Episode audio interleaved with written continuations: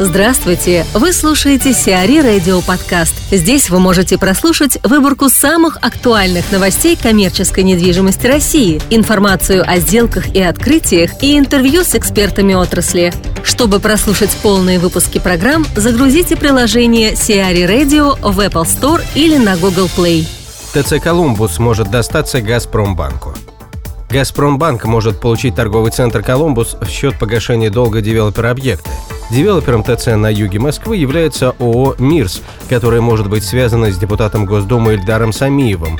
Компания получила в банке кредит на 22 миллиарда 800 миллионов рублей, около 350 миллионов долларов, с обслуживанием которого теперь испытывает затруднения. Напомним, Колумбус выставлен на продажу с осени 2015 года. В качестве потенциальных покупателей называли структуры Нисанова и Илиева, а также компания Morgan Stanley. Стоимость актива оценивается в 550 миллионов долларов. Годовая выручка торгового центра может составлять около 3 миллиардов рублей. Александр Шибаев, директор Департамента консалтинга, аналитики и исследований Blackwood, рассказывает о ключевых трендах развития сегмента апартаментов. Сейчас на элитном рынке Москвы разница цен предложения между традиционными квартирами и апартаментами значительно снизилась. И снизилась она значительно именно за этот год. Сейчас эта разница составляет 23% хотя еще в прошлом году квартиры стоили на 40% дороже элитных апартаментов. Сейчас среднеизвестная цена квартир на элитном рынке составляет 858 тысяч рублей за квадратный метр, а апартаментов 697 тысяч рублей. А, причина а, так, снижения вот этой разницы в следующем. Например, на рынке появились новые высокобюджетные апарт-комплексы – например, а, Бунин или современник от компании Веспер. А, в то время как жилые комплексы выходили в более низком ценовом сегменте, например, третья очередь садовых порталов или жилой комплекс «Аристократ». Ну и еще одна причина – это перевод э, статуса апартаментов в квартиры. Например, резиденция Мане была переведена в э, квартиры, в жилье, где средняя цена предложения была ниже рыночной. Как ни странно, 2016 год оказался достаточно плодородным для сегмента апартаментов.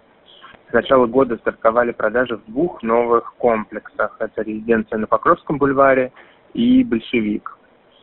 А, до конца 2016 года мы а, планируем, ну и вообще анонсирован на рынке выход порядка 10-15 новых апарт-комплексов общей площадью примерно 200 а, тысяч квадратных метров.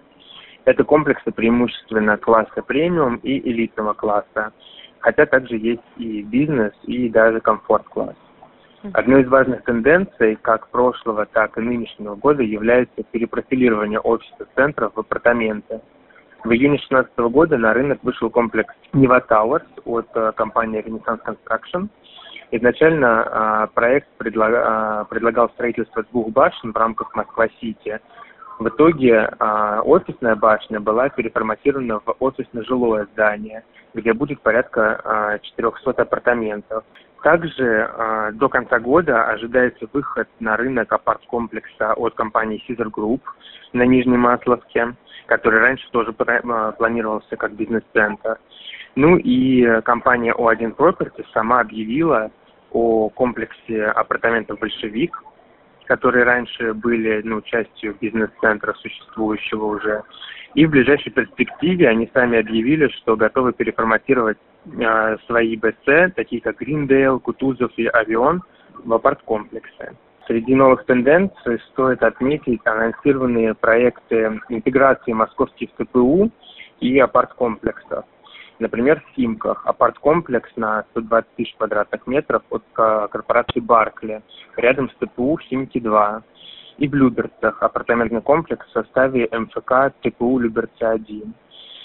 Ну и еще таким важным событием э, становится приобретение АИЖК, пула апартаментов в комплексах Matchpoint, Лайнер и в э, здании раскладушки на Арбате по апартаментам с гостиничным сервисом. Этот формат является ну, не новым для московского рынка в свое время.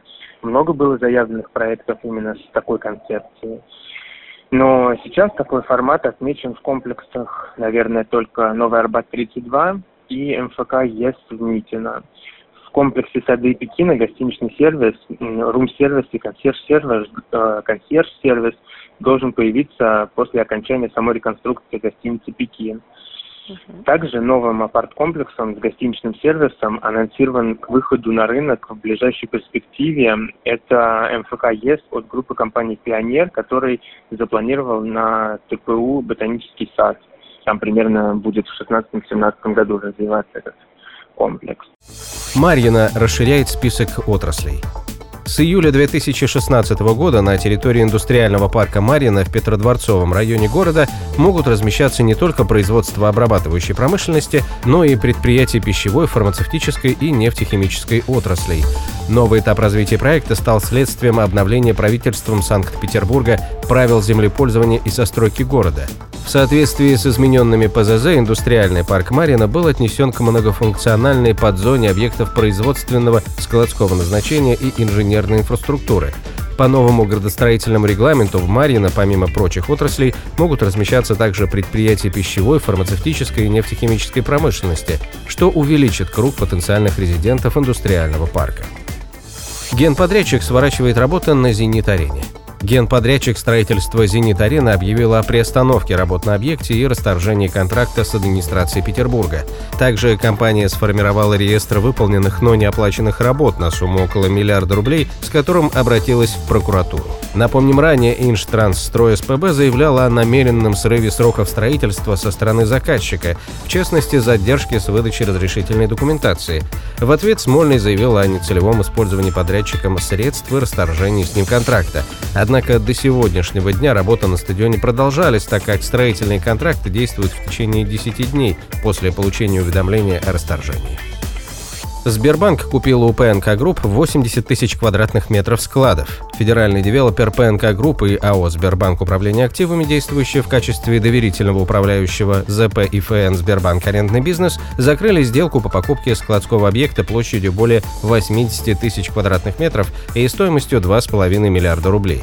Склад находится в индустриальном парке класса А ПНК Толмачева в двух километрах от аэропорта Толмачева. Общая площадь проекта группы ПНК составляет 382,5 тысячи квадратных метров, более 70% которых уже продано или сдано в долгосрочную аренду якорным резидентам. На территории парка, помимо высококачественных складских помещений, размещаются также сложные мультитемпературные и высокотехнологичные производственные объекты. Сиари Радио. Эксклюзивные рубрики «За и против», «Ноу-хау», «Ремейк», «Новые форматы». Слушайте в полных выпусках программ в приложении Сиари Radio. Приложение доступно в Apple Store и на Google Play. Более подробная информация на сайте siari.ru slash radio.